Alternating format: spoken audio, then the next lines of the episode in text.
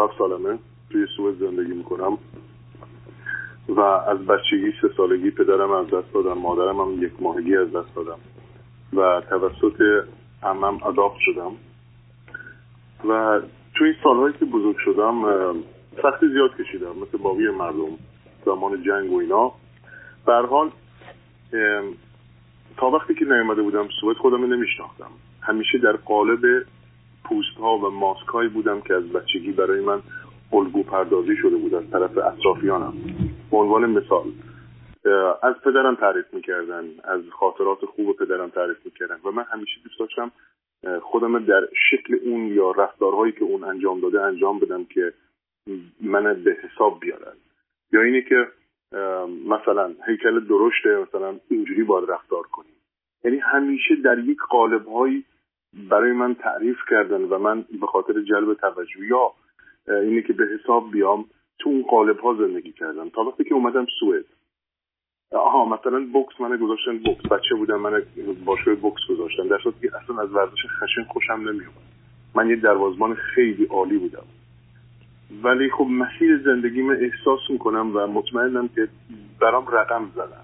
حالا صبر کنین صبر کنین صبر کنین صبر کنین عزیز من، ما وقتی به این دنیا میایم به عنوان یک کودک یا یه نوزاد هممون مانند فرض کنید یک گل خامیم یا یک خمیر خامی، هیچ کسی شکل و فرمی توی زمین‌های ارثی نداره. من میشه مثال داره وقتی من شما به این دنیا میام مثل تیکه زمین، حالا زمین شما یه مقدار درخت هم داره، دو تا چشمم داره، رودخانه‌ای هم داره، زمین من اونم نداره، سنگلاخه، پستی بلندی خیلی داره. ما با این به این دنیا میام هممون اینجا شکل و فرم میگیریم. مثلا انسان باید انسان شدن رو یاد بگیره، مگر ما وقتی به این دنیا میایم خبر داریم و خودمون انتخاب میکنیم که فرض کنید این ورزش رو بکنیم یا اون ورزش رو، در معرض اون قرار میگیریم یا فرض کنید که این مدرسه یا اون مدرسه، این دوست یا اون دوست یا این پدر یا اون مادر.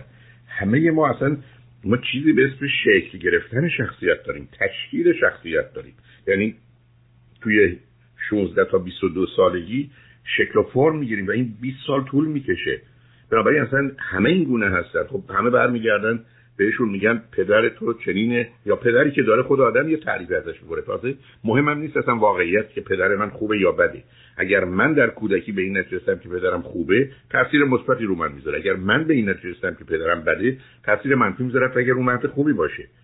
بنابراین این چیزی که شما میگید مثل اینکه مثلا بچه دو ساله یا پنج ساله یا هفت ساله دیگه خودش تصمیم میگیره برای هیچی، اصلا در این کشور باشه، این زبان رو یاد بگیره، با این بچه‌ها دوست بشه، این نوع غذا رو بخوره، خوابش این گونه باشه، پدر مادر درباره خوابش، بیداریش، حمامش، دائما همه همه تصمیم میگیرن. عزیز اینکه شما اینکه به من بفرمایید پدر و مادر نبوده، دیگران بودن و این دیگران مناسب نبودن یا احتمالاً در یه زمینه‌هایی من رو به سمت و سوی بردن می‌کشوندن که درست نبوده، اونو میتونم بفهمم.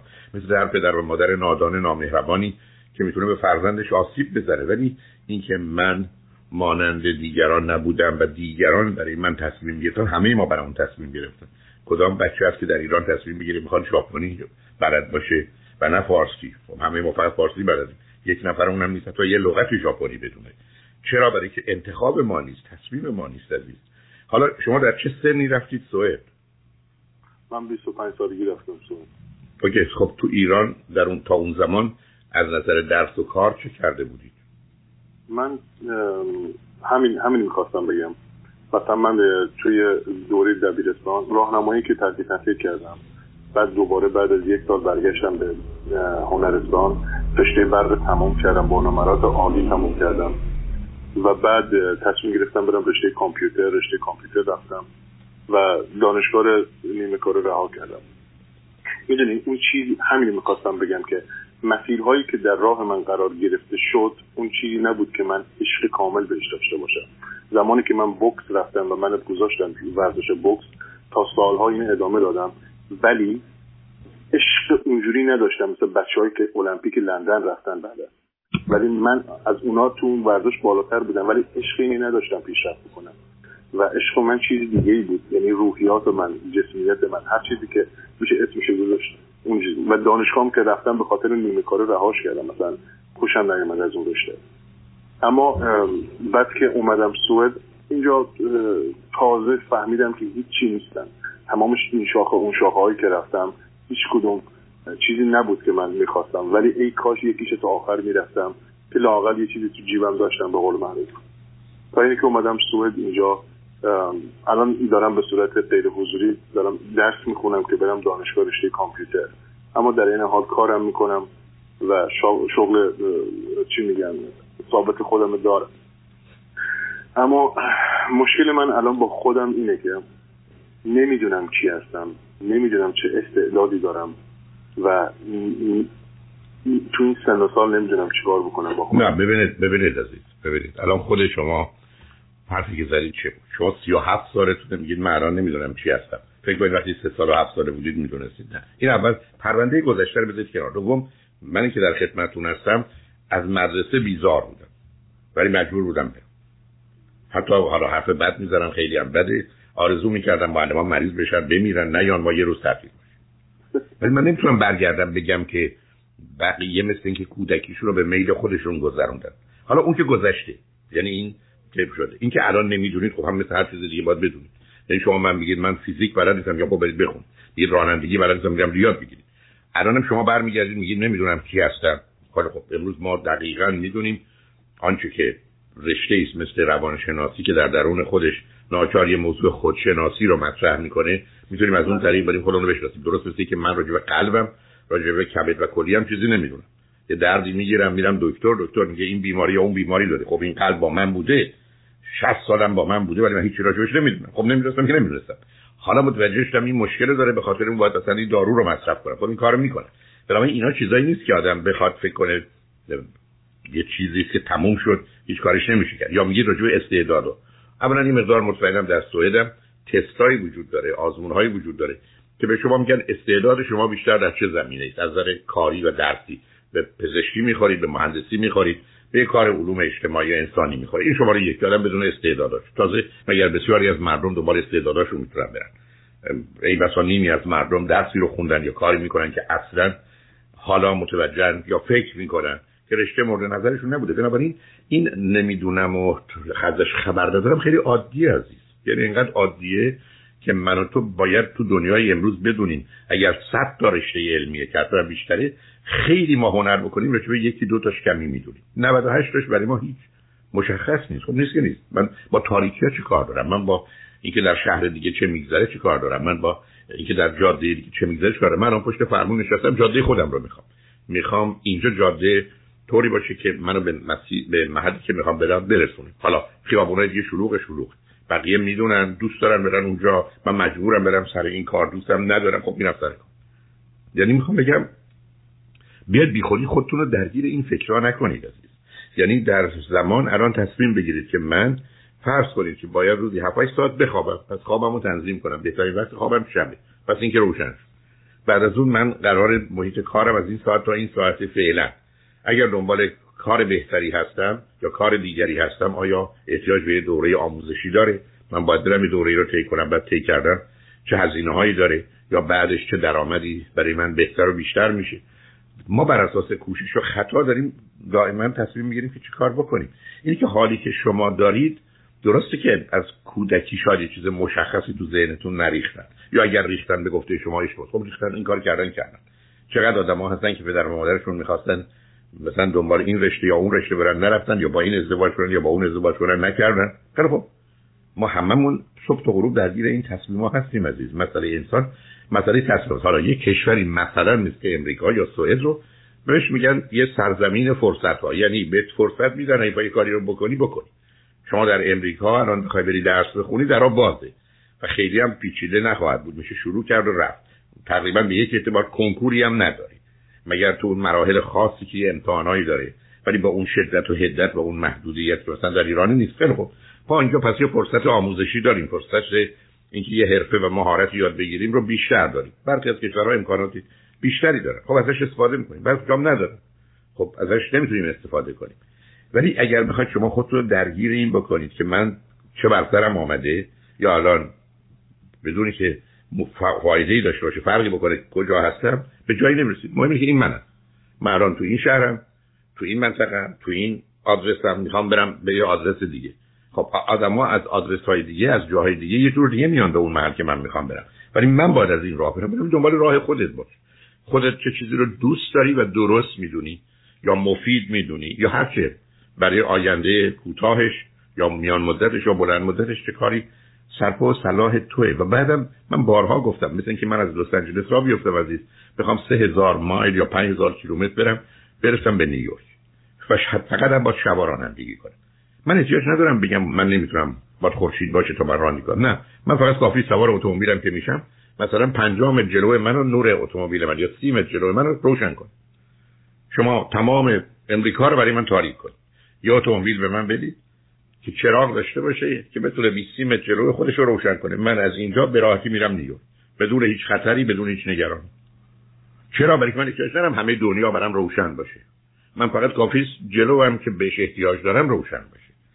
و بنابراین خودتو غرق این مسئله نکن که من در این دنیای تاریک یا در این شرایط غیر عادی که من داشتم که بر تو گذشته که بسیار بد بوده چه وضعیتی دارم. نگاه کن الان کجا ایستادی، چی کار می‌خوای بکنی. اینی که من همیشه گفتم مهم نیست که ما کجاییم، مهم اینه که کجا می‌خوایم بریم و بعدم چند روز آماده ایم در اون مسیر خوب و درست حرکت کنیم و پیش بریم. اونه که موضوع اصلی و اساسی من و توئه. و الا تو من بگو از صد تا چیزی که می‌خواستی یا دوست داشتی یا آرزو داشتی چند تا شده، میگم فکر نمی‌کنم پنج تاش هم شده باشه. پس بنابراین همچی دنیایی نیست. دنیا دنیای محرومیته، دنیا دنیای محدودیته. من و تو چقدر میتونیم بپریم بالا؟ حتی نیم متر هم شاید نتونیم، یه متر که حتما نمیتونیم، همونقدر که بپریم بالا بیام پایین. بلکه دنیا میگه نه، همچین اجازه‌ای با وزنت و قانون جاذبه به تو نمیدن، یه همچین توانی در پای تو نیست که بپری اینقدر بالا. بنابراین اونو باید پذیرا کنیم. دو تا مطلب ذهن منو مشغول کرده. من از دوران نوجوانی هم استعدادش داشتم و هم عاشق کار کارگردانی سینما بودم. کارهایم انجام دادم، حتی تو کشور سوئدم هم تئاتر هم فیلم کوتاه ساختم، موفق بودم. خیلی با اینی که هیچ دوره‌ای نیده بودم، فقط مطالعه کرده بودم و قول معروف دنبالش بودم، خیلی مورد توجه قرار گرفت. اما خودتون میدونید که کار هنر و سینما خیلی باید تا یه مدتی لج بکشه آدم تا شناخته بشه، مخصوصا توی کشوری که اینجا تازه هستم. و مسئله دیگه که رشته کامپیوترم خوبیه که نه نه بیاد باره بیاد بیاد نه نه بیاد سراغ کامپیوتر نه. ببینید عزیز، من و شما با توجه به آنچه که در وجود ماست، یعنی از کودکی، چون شما الان که سی و هفت ساله نیستید عزیز، سی و پنج ساله هم هستید، سی ساله هم هستید، هفده ساله هم هستید، هفت ساله هم هستید، دو ماه هم هستید، همه تو وجود ماست. یعنی این چیزیست که در ماست و در نتیجه این گونه نیست که من الان سی و هفت سالم باشه و تمام. نه، خب یه مقدار خواسته ها دارم، یه مقدار احتیاجات دارم، ولی یه مقدار آرزوها هم دارم. اشکال کار دنیا اینه که جهان بر اساس آرزو نمیچرخه، یعنی حتی تا اونجا میشه به راحتی رفت که اصلا هیچ کس تا به امروز با آرزوش جز موارد استثنایی مربوط به بردن بلیط وقت آزمایی نرسید. جان آدم ممکنه به هدفش برسه و هدف وقتی است که یه چیزی به راحتی تعریف میشه، مشخص میشه، همه خبر دارن. یعنی اگر من به شما گفتم که در شهری که شما هستید یه رستورانی هست که شما میشناسید، ما فردا ظهر ساعت دوازده هم دیگه رو میبینیم، هر کسی دیگه هم که اون خبر رو بشنوه و اون اطلاعات رو داشته باشه میدونه ما فردا ساعت دوازده کجاییم. یعنی اینقدر معین. خب شما میگید من میخوام برم رشته مانند کارگردانی سینما. شما اولا میدونید این یک حوزه‌ای است که اولا در کشورهای مختلف متفاوت، یعنی یک کشوری مثل امریکا یا هند ده برابر بیست برابر کشورهای دیگه درش همچین ظرفیتی برای این کار وجود داره. چرا؟ برای که دو تا مرکز پسوید اصلی سینمایی هستن. حالا اروپا هم هست ولی میخوام بگم اینقدر برجسته. دوم میرید میبینید که در اینجا برای رسیدن به اون چیزی که شما به دنبالش هستید چه اندازه آدما روانند، پنج نفر یا پنجاه نفر یا پانصد نفر، و بعد چه توانایی هایی باید داشته باشند. به همجرد که حتی در امریکا آمار نشون میده عزیز، خودتون اشاره کردید، از هر یازده هزار نفری که به دنبال شهرت هنری هستن یک نفر بهش میرسه.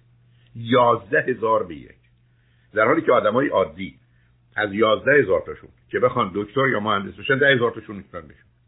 خب بنابراین من اگر فکرم اینه که مهندس بشم یا دکتر بشم احتمالش یه چیزی نزدیک نود درصد، ولی اگر من بخوام فرض کنید هنرپیشه‌ای بشم یا در یه جایگاه هنری خاص قرار بگیرم، تو یازده هزار نفر من باید اون یه نفر باشم.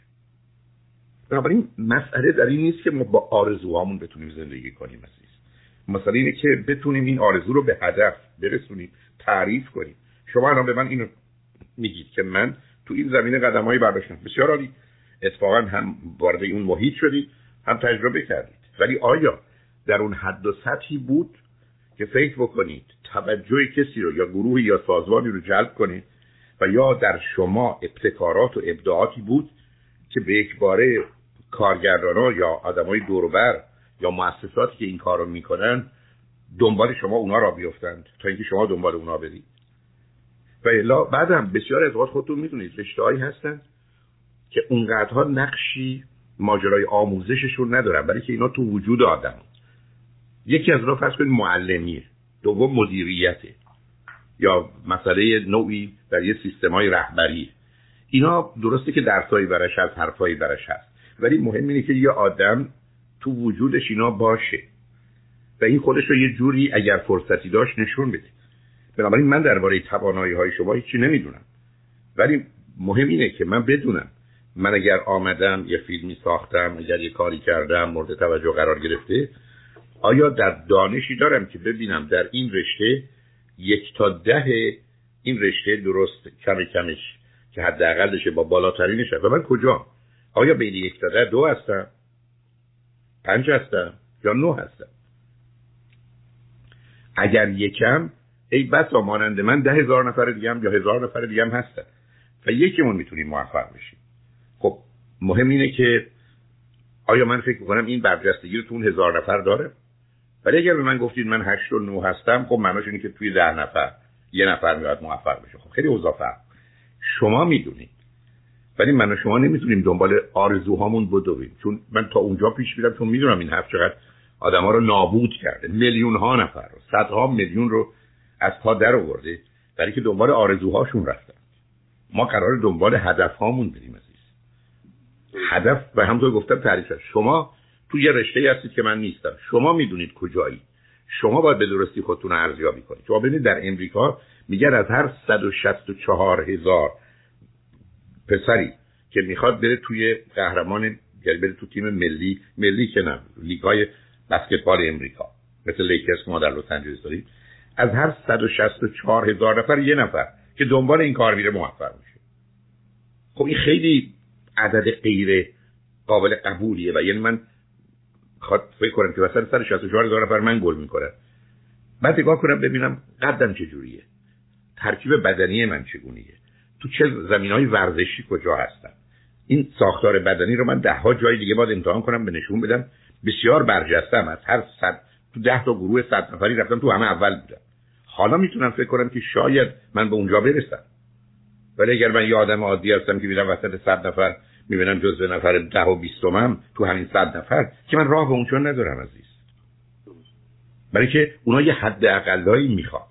بعدم شما میدونید علاوه بر مسئله شخصی، شما اگر اینجا پسر یه هنرپیشه باشید، معلومه شانس شما، امکان موفقیت شما پنجاه برابر بیشتره. شما اگر یه ثروت فوق‌العاده داشته باشید که بتونید بهترین ها رو به خدمت بگیرید، معلومه موفقیتتون خیلی خیلی بیشتره.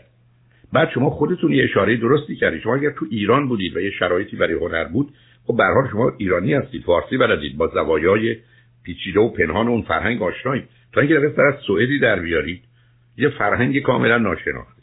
معناش این نیست که در یه زمینه‌های خاصی ای بسا یه امتیازی شما به عنوان یه خارجی نداشته باشید، ولی این دو درصد مورد است، پنج درصده.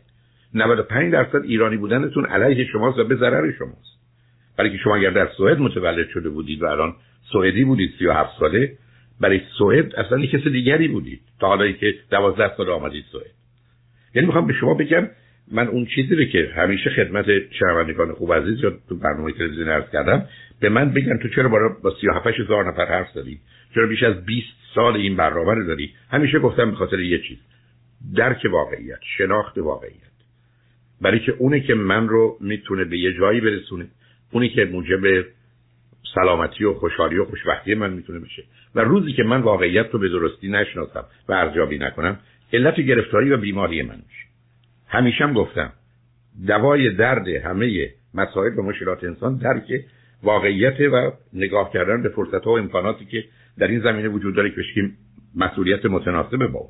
بنابراین شما میدونید اوضاع رو ارزیابی کنید که آیا این میتونه فقط یک آرزو باشه، یک خواسته باشه، یک احتیاج حتی باشه، ولی نتونه به هدفی تبدیل بشه که شما بتونید براش استراتژی داشته باشید و با یه احتمالی اگر یا امکانی روبرو باشید که اگر من روزی پنج ساعت ده ساعت کار بکنم بعد از پنج سال به اونجا میرسم. ولی اگر اینا همه مبهم و گنگه، خب مثل آرزوی من است که بخوام جوان بشم یا بدن جوانی داشته باشم، خب عملاً غیر ممکنه. برای که گفتم دنیا دنیای محدودیت و محرومیته، بسیار بسیار جهان بدی ساختنش. در اینجاست که مطالعه مربوط به خوشبختی دو تا چیزو نشون داد: یکی انسان موجود ناراضیه، دوم جهان جایگاه انسان نیست. اینجا مال همون سگ و گربه ها بودن، مال حیوانات و گیاهان بودن، جای انسان نبوده. به خودی ما رو آدم و حوا از بهش راندن و آوردن اینجا انداختن و گرفتارمون کردن، خدا لعنتشون کنه. ولی خب به هر حال شاید هم عیبی نداشت، اگر اونا اون نافرمانی رو نمی‌کردن هرگز به دانایی هم دست نمی‌یافتن.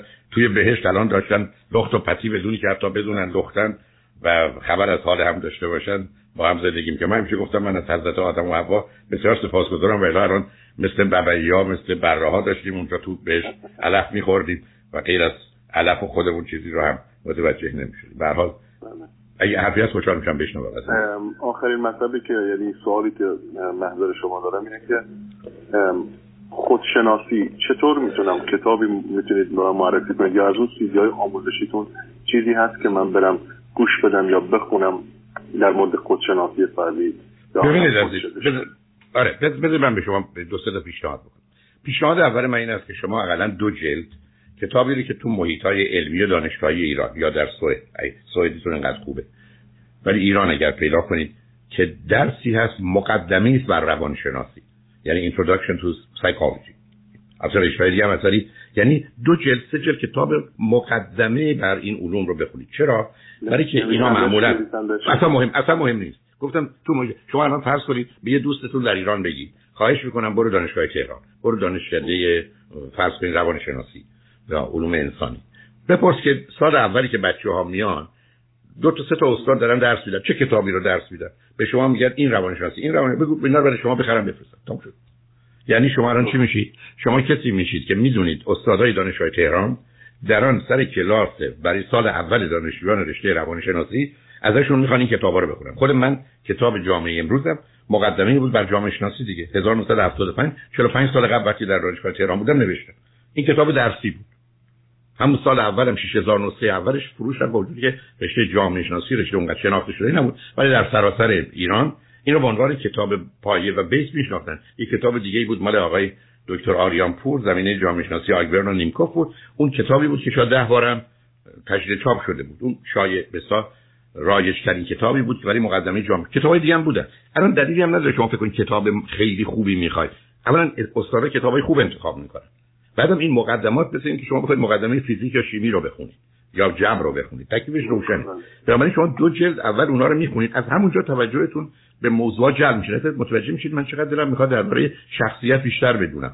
توی این کتابا معمولا اسم ده تا کتاب مربوط به شخصیت هست، یعنی ریفرنس میدن، مراجعه به شما میدن. یا من دلم میخواد درباره بیماری‌های روانی بدونم یا میخوام درباره اختلالات فرض کنید احساسی و هیجانی بدونم، تو اونا کمکتون میکنه. ولی من یه مقداری گفتگوهایی رو دارم که تو همین مسیره، مثل تیپ شخصیت سالم و نرمال و یا شخصیت بیمار، تو بیست و هشت ساعت این چهارده تا تیپ شخصیتی رو توضیح میدم. حتی برای اولین بار جای دیگه هم نیست، نه فارسی نه انگلیسی. اگر کسی هست مثلا من بگه معتقدم آدم سالم صد تا صفت به ویژگی داره، توی پنج ساعت اون رو آوردم. اون گوش دادم مال صفات آدم، شخصیت سالم و شخصیت ناسالم نور. بعد بعد میری سراغ ببینید، خب اون به شما یه ایده ای میده که اصلا من جزء کدومی که از این چهارده تا گروه هستم. خود اون بسیار مهمه. علاوه من توی صد تا صفت آدم سالم رو بردم، شصت تا صفت مهذب رو، چهل تا برتری طلب رو، بیست و پنج تا عزلت طلب. یعنی شما با صد تا صفت سالم رو برو میشید، صد و بیست و پنج تا صفت نرمال و عادی که به نظر خیلی خوب میاد ولی بده. این میشه دویست و بیست و پنج تا صفت و ویژگی، ترید اند کراکتریستیک.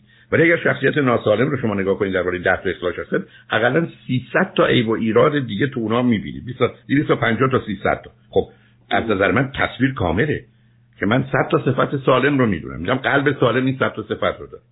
قلب عادی و معمولی که میتونه مصرف بشه این صد و بیست و پنج تا رو داره، قلب بیمار و گرفتار این دویست تا رو داره. خب حالا الان من درباره قلب خیلی چیزا میدونم، بعدم موارد دیگری فرض کنید که اون که متوجه میشید دلتون راجع به خوشبختی بدونید، راجع به موفقیت بدونید، یا متوجه میشید مسئله انسان اضطراب، افسردگی، خشم و عصبانیت، استرسه، بلکه این مسئله خب بیست و هشت ساعت هم اونجا من مطالب اومده. بنابراین شما یه دوره اونا رو نگاه کنید، حتی پرورش و تعلیم تربیت تو شصت و پنج ساعت اومده. چرا؟ حداقل میدونیم بر ما چه گذشته، حداقل میدونیم با دیگران چه کردن، یا ما اگر یه روزی در ارتباط با یک کودکی قرار بگیریم واسه که پدرش مادرش باشیم یا نباشیم، رفتار درست و مناسب چیه. به هر حال یه آگاهی یه دفعه قراره بشنویم، یعنی یه چیز عجیب و غریبی نیست. من یه روزی یک ساعت برش بذارم دو ماه تموم میشه. خب حداقل میدونم از تولد تا نوزده. بنابراین شمایی که تو این راه هستید تو اون مسیر میتونید حرکت کنید و خودشناسی هم چیز عجیب و غریبی نیست عزیز. به چرایی رفتار و حالاتتون میتونید. من در شما این توان رو میبینم. اصلا اون نوع در حقیقت نارضایتی از شما همونطور که اشاره کردم تو بحث خوشبختی زمینه‌ای فراهم میکنه که آروم نگیرید. و خب شرط این که آدم در زندگی پیش بره این که آروم نگیره دیگه، چون اگر خودش رو ول بده و رها کنه که معلومه از کجا سر در میاره. بنابراین شما از همونجا شروع کنید، مطمئنم که موفق میشید. ولی خیلی خیلی خوشحال شدم. آخرین چیز سوالی که دارم خیلی مربوط به همون زمین قضیه‌اش، شما وقتی که من بیام شخصیت خودم بشناسم با اون مطالبی که هست، مثلا من مه‌طلبم به عنوان مثال، آیا در ادامه اون مطالب و سیدیای شما راهی هم شما بیان میکنید که چطور میشه اینو درمان کرد؟ ببینید عزیز، نه دو تا نکته است. اولا اینکه روزی که من بدونم اینا بدن، ببینید فرض کنید شما متوجه بشید شخصیت مهربان کسی است که میخواد دیگران رو خوشحال و راضی کنه و اونجا متوجه میشه من همچین وظیفه‌ای ندارم، من قراره کار درست و خوب و مناسب خودمو بکنم، دیگران خوشحال و راضی میشن، چه خوب نمیشم نشن. همون شد. احتیاج داره کسی من بگه چیکار بکنم؟ من دیگه فکر نمی‌کنم حالا قراره بی خودی دروغ بگم، تظاهر کنم، وانمود کنم، فریب بدم به یه کسی و یه حرفی بزنم. نه نمی‌کنم.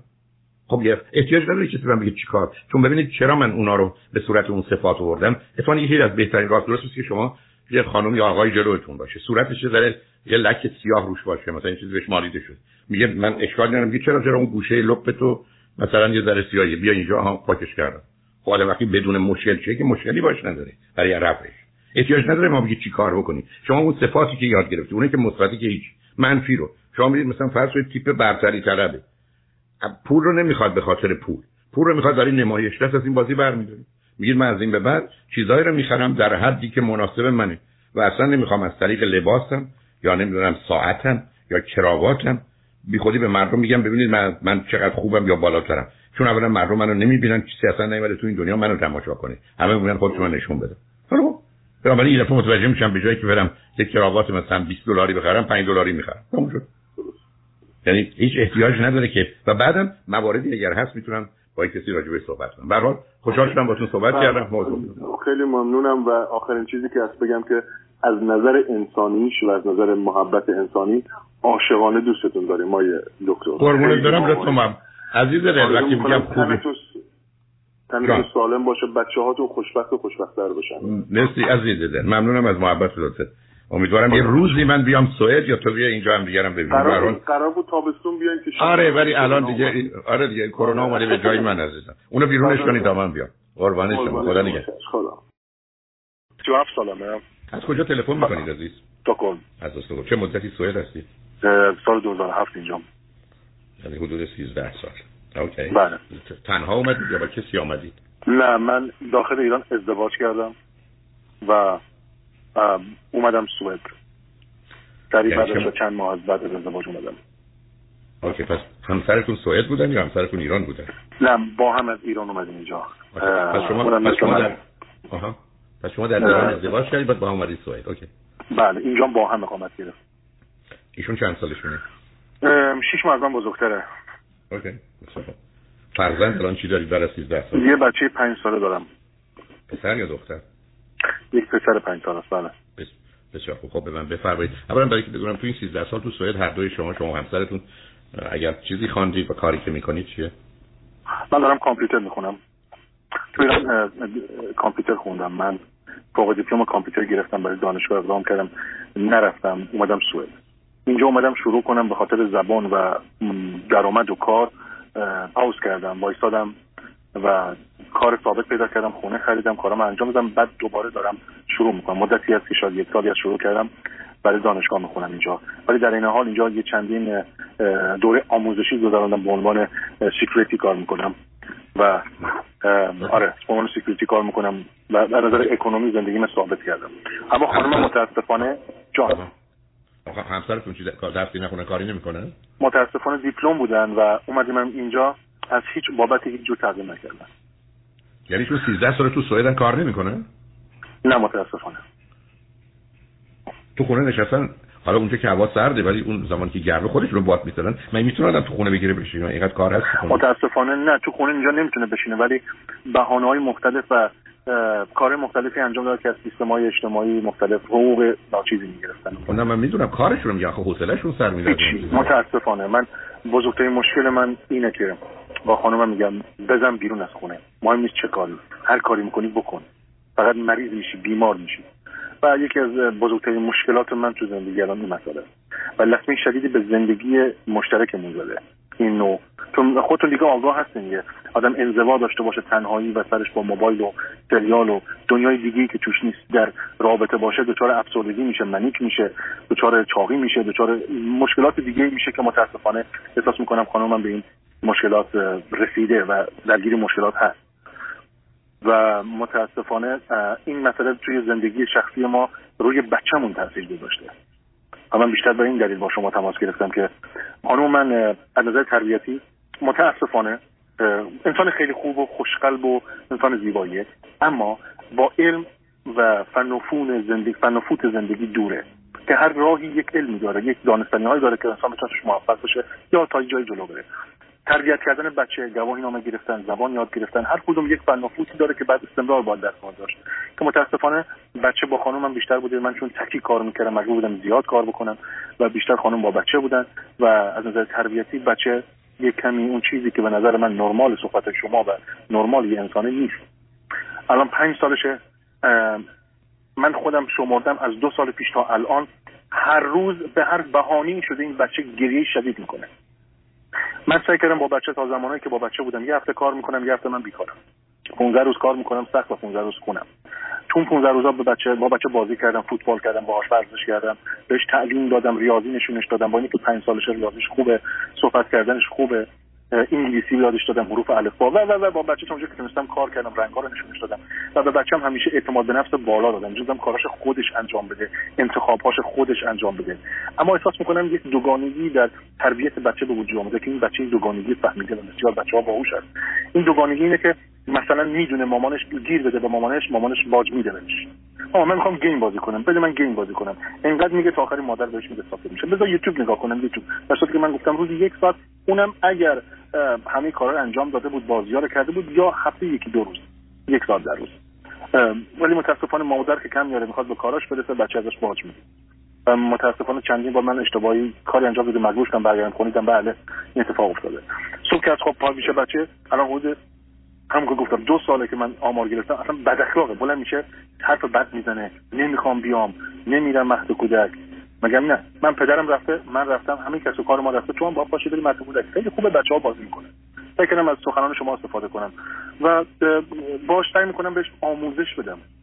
اما بعضی وقتا واقعا آقای دکتر من خودم عصبی میشم، توان ندارم. امروز انقدر عصبی بودم، توی انقدر رو مخ من بود این بچه، مادرش هم کنار من بود، اما به جای که بچه رو ساکت کنه، بچه نشسته بود عقب احتیاج به هم صحبت داره تو ماشین، باش حرف بزنه، من حواسم به بچه بود، متاسفانه تصادف کردم. خداشو خوب به خوبی گذشت، هیچ کسی چیش نشد، اما ماشین کلا سرویس اصلا کلا از رده خارج شد. اما این مسائل پیش من، من دیگه خسته شدم، نمیدونم چه جوری باید چیکار کنم. این بچه بچه‌ام خوب باهوشن، این دوگانگی فهمیده و زج میکشه، این وسط داره داغون میشه دکتر. هر طوری که من بگم من با این بچه رفتار کردم به عنوان نرمال، نه تو نمیتونی شیرینی زیاد خوری عزیزم، تو سعودی‌ها دیگه تو میتونی یک روز در هفته شیرینی بخوری، برای یه مقدار میخرم. اون یه روزم که مادرش میره براش میخره، بعضی وقتا من نیستم، این خیلی براش میخره. اگرم به اندازه کافی که بچه دوست نداره براش بخره، سر مادرش داد میزنه جلوی دیگران. به طرز فجیعی هم داد میزنه که خانوم من گریه کرده بود، یه بار من چیه سر من داد میزنه، گفتم بچه‌ی چهار ساله نیمه سر داد زده و تو گریه میکنی، نتونستی کنترل بکنی بچه رو. تو باید یه بعضی وقتا به خاطر کارهای بدی که انجام میدی، میگی تو پسر خوبی هستی اما کارهای بد انجام میدی، اینا رو اگه انجام بدی دیگه بهت شیرینی نمیدم. یه سری تنبیهام باید بسیاری مردان با بچه بزنن، اما متاسفانه بچه من داره روز به روز بدتر میشه دکتر. و میترسم دچار استرس و عصبیت بشه، چون بعضی وقتا من واقعا از کوره در میرم، عصبی میشم. به من بفرمایید، همسر شما اصولا در مقابل اینکه ما یه اصولی رو باید رعایت کنیم، حالا برای پرورش و تعلیم تربیت کودک یه چیزایی رو باید بدونیم و اینا، نظرش چیه؟ یعنی یعنی اصلا حاضر به گفتگو نیست؟ آیا آیا شما فکر می‌کنید، این سوال من اینجوری جواب بدید، آیا فکر می‌کنید همسر شما اصولا آدم کم‌هوشیه، آدمی است که واقع بین نیست، آدمی است که عاقل نیست، آدمی نیست که به نتیجه و پیامد کارا توجهی نداره؟ یعنی شما ایشون رو چگونه می‌بینید؟ چون موضوع فرزندتون، دایره عملتون بسیار محدوده. مسئله اصلی و اساسی در حقیقت به راه انداختن، به کار انداختن همسرتونه. ایشون کجا هستن تو زندگی؟ اولا ایشون فرزند چندم، چند تا خواهر برادر داره؟ یک، دو، سه، چهار، پنج تا پنج تا خواهرم، یه دونه برادر، این بچه یکی مونده با آخره. بعد چندین سال این دختر به دنیا میاد، دختر سومه ولی بچه چهارم میشه. متوجه شدم. این دختر آره این سوخته، این سوختن مهمه. این سوختنشون از کجاست؟ ایشون مثل یه مهره سوخته میمونه. یعنی مثل آدمی که مثلا هفتاد سالشه، نشه هشتاد سالشه، نشسته بازنشسته شده. دقیقاً. این چندین دلیل داره. بچه یکی مونده با آخرم شد. بعد از این یه دختر دیگه اومد. این یه دلیل. دلیل دومش اینه که از وقتی که ما اومدیم سوئد، اون چیزی که در مورد سوئد فکر کرده بود پیش خودش نبود. و از اون لحظه که ما اومدیم اینجا دلتنگ شد و من خیلی، اتفاقا برای من از نظر مالی خیلی هزینه برداشت. چندین سال پیش هر روز روزی چند ساعت با ایران صحبت کردم با تلفن. اما به هر حال من احساس میکنم، من به شخصی در جواب سوال اول چونه که همه انسان ها عاقلن، همیشه خودتون هم میگید همه انسان ها، ولی اون ذریب هوشی و اینا رو دارن. اما خانم من، من احساس میکنم منطقی نیست در مورد خیلی از مسائل تو زندگی، با منطق جلو نمیره. مثلا تا کار سیستم اداری، من مثلا مسئله اداری داشتیم امروز، سیستم اداری که یک کار یک کار رو انجام باید بده، من آدم نباید صد درصد به یک سیستم اداری اطمینان داشته باشه. چرا؟ چون امروز یه چیز میگن، فردا داره یه اتفاق پیش بیاد، اینا بگن نیست.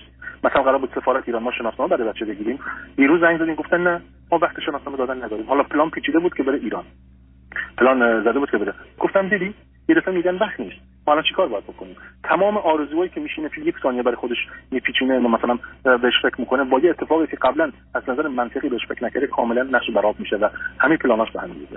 به نظر من آدم منطقی نیست، به نظر من آدمی آدم باهوشیه ولی از هوشش در جهت چیزایی که اصلا به درد نمیخوره تو زندگی استفاده میکنه و به نظر من بلد نیست که مشکلات زندگیش خودش حل کنه. من چندین بار یک چیز براش توضیح دادم، من از نظر سیستم برق، سیستم کامپیوتری خیلی چیزا تجربه دارم و کارامو همیشه خودم انجام میدم، چندین بار چندین چیزا براش انجام میدم، ولی وقتی استراب چیزی میگیره کاملا فراموش میکنه همه چیه و هیچ کاری. یعنی باور کنید آقای دکتر، من احساس میکنم الان دو تا بچه دارم، یعنی باید حواسم هم باشه. من چندین سال تو شهر جان نه میگم کاملا پیداست، ایشون خودشون راه کرده. چندین سال من دو...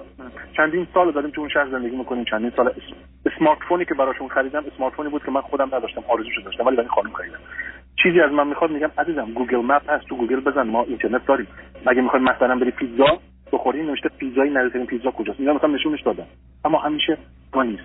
و نظرش در مورد یادگیری و آموزش بچه چون ازشون پرسیدم اینه که جوابشون این بوده چندین بار، والا ما بزرگ شدیم، این همه پدر مادر ما زدن تو سرمان، این همه مشکل داشتیم، این همه غذاهای مختلف خوردیم، چی بهمون نشد. حالا تو دیگه نمیدونم چرا شد. نه خب شد، نه نه شد, شد. همینه که الان هیچ کاری نداری، فایده‌ای نداری، تولیدی نداری، مشکلی رو حل نمی‌کنی، چطور نشد؟ این اصلا اون حرفای عجیب و غریب عزیزم. رابطه احساسی عاطفیتون مثلا از جانب ایشون به شما یا رابطه جنسیتون چطوره با هم؟ یک سال و هشت ماه کلاً هیچ رابطه جنسی نداریم و از نظر احساسی هم من سال‌هاست دور شدم ازشون.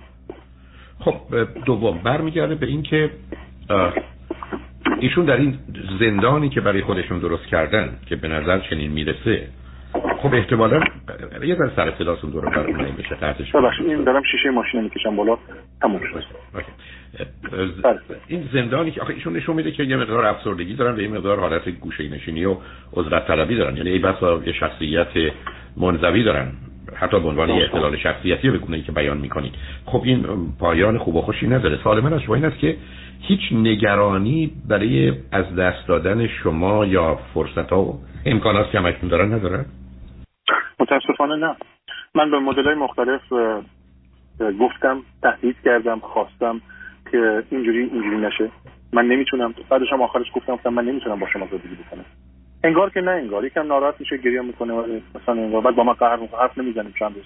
بعد انگار که مثلا خب بچه‌م مجبورم بچه باشه پیش من، یا به خاطر بچه میدونه که من فعلا هیچ اتفاقی نمیفته. و تنها نیست آی دکتر، با این مسنجرای خارجی با خانواده‌اش، دوستاش تو ایران، خواهرش، یعنی دنیاش هنوز اونجا، هنوز تو سوئد نیست، بعد از چهارده همیشه با اونا بوده، همیشه با اوناست و اونجوری تنهایی‌هاش پر میکنه.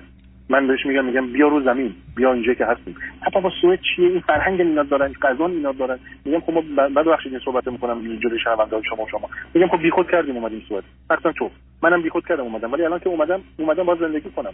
میخوام چه بکنم؟ میخوام برم ایران؟ آره بعد از سیزده سال چون میخوام برگردم ایران یه مدت اونجا باشم، پیش مامانم باشم. اصلا پس زندگی ما به جای نمیرسه. ما نمیتونیم. خب این بچه‌ها داره اینجا پرس میشه اینا. بله. خب اشکال همینجاست عزیزم، یعنی اشکال این است که ایشون نه انگیزه در زمینه تشویق شما دارید که بتونید بله. کاری بکنید، نه در جهت نگرانی و یا تنبیه. و بعدم وقتی که کسی اصولاً به هر دلیلی امکان حرکت نداره و عامل تشویق کننده و یا تنبیه کننده هم وجود نداره، خب همین وضع ادامه پیدا میکنه، یعنی تبدیل به آب راکدی میشه که به تدریج گندیده میشه و مرغاب گنداف میشه. نمیدونم عزیزم حقیقتش متاسفانه من میخوام برای بچه با چی کار بکنم؟ باید بچه این وسط کمترین دستمره بدونه. بچه تنها کاری که کمی میشه کرد، شاید هم ایشون هم به همین دلیل باشه مسئله نش باشن، زندگیشو با بچهای دیگر ایرانی یا سوئدی پر کنید. یعنی هر دوی شما از مرکزیت و محور بودن برای بچه بیرون بیاید. یعنی فرض بفرمایید که شما برید بگردید شاید در سوئد مثلا جایی هست که شنبه شنبه اینا رفتن میبرن، یعنی روزای تعطیل هم از شما من کار میکنم خب.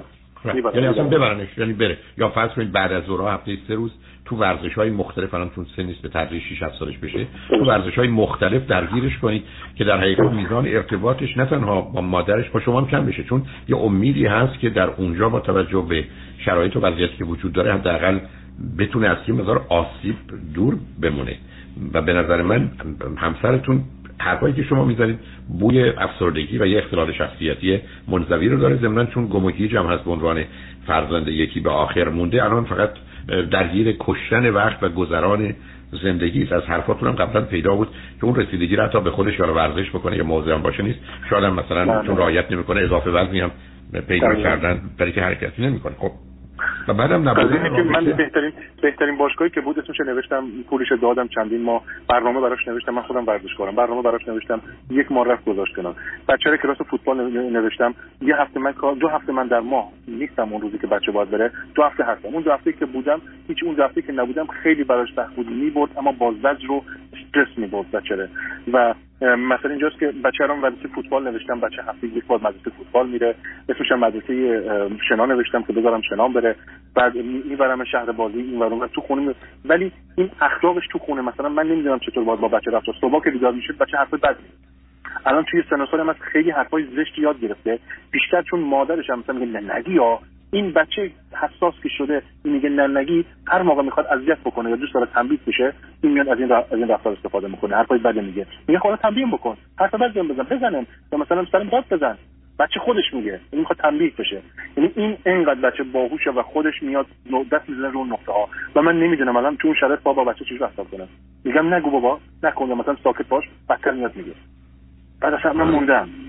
البته میدونید من نگران آسیبای سنگین‌تری هستم، چون برخی از اوقات بچه‌ها ممکنه در خانواده هر اصلا حرف زشت یاد بگیرن یا حالا به اصطلاح خود ما ایرانی‌ها کمی گستاخ و بی‌تربیت باشند. اینها مشکلاتی هست، ولی من نگران آسیبای سنگین واقعا یه نوعی جهان و زندگی رو اینقدر خالی و پوچ و بی‌محتوا دیدن دارم و به همین دلیل که شما قرار مشغولش کنید با بچهای دیگه تا با خودتون هم نباشه، یا فرض بفرمایید اون یکی دو هفته‌ای که به دلیل کارتون نیستید واقعا از یکی از دوستانتون آشنایانتون بخواید که او یا کسی که از توی تیم اونا هست مثلا بیاد بچه رو ببره مسابقه، یعنی یه راهی پیدا کنید. ولی متاسفم این زندگی که واقعا زندگی زناشویی شما اصلا نداره، شما در حقیقت یه خونه به خاطر اینکه و بنابراین و متاسفانه هر کس هر کس که به شما پیشنهادی بکنه راه حلی نشون بده فقط انتخاب بین بد و بدتره، شما اصلا انتخاب خوبی ندارید، یعنی انتخاب خوب اصلا موضوعش منتفی شدن. حرف این است که یه چیزی باید اینجا فدا بشه که ما مشکل بیشتری پیدا نکنیم و این انتخابی است که به نظر من شما باید بکنید، ولی که ایشون اینقدر حالت منفعل و بی‌تفاوت به خودشون گرفتن که به هیچ صورتی نمیشه به راهشون آورد. در حقیقت مثل کسی هستن که کاملا مثلا چشاییشو از دست داده. حالا یه چیزی شیرین باشه، ترش باشه، شور باشه، اصلا نمیفهمه. یعنی چیزی که شما رو برانگیزه و ضمناً هم یه حداقلی از نیازهاش برآورده میشه، بنابراین انگیزه و هدفی هم تو زندگی نداره. چون اگر ایشون این متعبد همجاست است که اینا برخی از اوقات گفتگویی است که یه درصدی از آدما تو این کشورهایی که مقدار به عنوان دولت رفاه میشناسیمشون، welfare state، به اون دلیل اصولا یه عده آدما رو از کار میندازن و اجازه میدن آدما به تدریج اینقدر از کار بیفتن که حتی دست پای خودشون هم نتونن حرکت بدن، چون مسئله اصلی و اساسی انسان اون حرکت و جنب و جوششه دیگه. و متاسفانه ایشون به اینجا رسیده که من یه حد اقلایی میخوام، با همین حد اقلام خوشم. فعلا هم تماشای من میشه اینکه دیگران چه کردن، کی چی گفت، کجا رفتن، مهمونی کی اومد، چجوری شد دعوا شد نشد، کی طلاق گرفت، کی ازدواج کرد، کی مثلا این مشکل یا مشکل داره. اینم از طریق شبکه به هر حال اینترنتی. ایشون حتی در سوئد که اصلا اصلا تنها و جدا نیستن، این بسا بیش از کسی که در داخل ایرانه از اینکه در خانه و زندگی‌ها چه می‌گذره خبر دارن و با همین هم دلخوشن و وقتو می‌گذرونن. اینو کشتن وقت. مشکل منم همینه، در یمنی با منی، یعنی اینجا تو سوئدن ولی جسمشون اینجاست، فکرشون، سریال‌هاشون، فیلم‌هاشون، خانواده، پسر فلان، کس فامیل چند سال شده، چیکار می‌کنه، کدوم دانشگاه، تا بگیر و برو. همه اینا رو میدونه. هر روز مثل سی ان ان خبرای تازه تو تلگرام میاد، همه میان باشه. ولی تو زندگی من آی دکتر، من هر موقع میام خونه احساس تنهایی شدید میکنم. به قول یکی از دوستان میگفت و سعودی میگفت از کار میری تو کار، یعنی از سر کار که میرم خونه، من میخوام آپدیت کنم تو خونه چند روز آ باشم، فقط کار رو سرمه، کار، فکر، بچه رو با تربیت بکنم، بعد بچه که چند روز نبوده بابا تشنه هم بازیش اومده خونه، من راحت ندارم، میدونی با چرخ نوشون چه ببرش بیرون. یعنی دکتر دیوانه شدم. امروز تصادف که کردم دیگه گفتم من باز زنگ بزنم دکتر. نه من من نه یه فکر اساسی باید بکنید. باید قبول خطر بکنید. چون ببینید فکر اساسی هم کردم ولی نمیتونم مثلا بگم بره تو خیابون الان. فکر اساسی هم کردم میگم آقا من و تو از هم جدا بشیم. بهتره. شما به زندگی خودت یه خونه بگیر، از سیستم بهت میگه برو خونه زندگی کن، منم اینور بچه‌رو نگهداری می‌کنم. باشه حالا تو نوبت هم تا ببینم بهم میدن فلان، من تازه اقدام کردم اصلا، یعنی از کم اومدم. حالا منتظرم گفتم چون کرونا هم نرو ایران، حالا تصمیم گرفته بره. من مادرم ندیدم چند ساله، خدا به خیر بکنه. بعد که حالا بره بیاد ببینیم چی میشه. فعلا برم میگه شش ماه میمونم. مثلا باشه شش ماه. ولی پسرتون که با خودش نمیبره. چرا داره میبره؟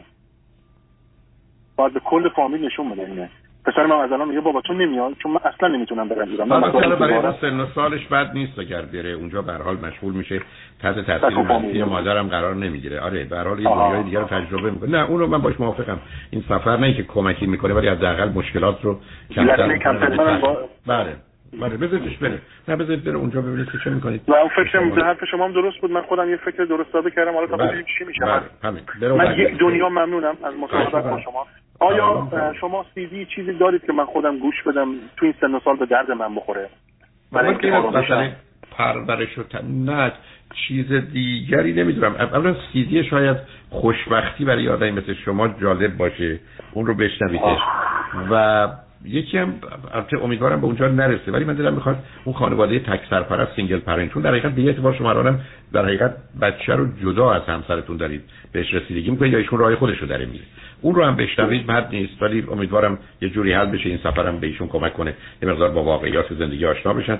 ولی خوشحال شدم باهاتون صحبت کردم. همچنین ممنون از شما و تمام همکاراتون تو استودیو.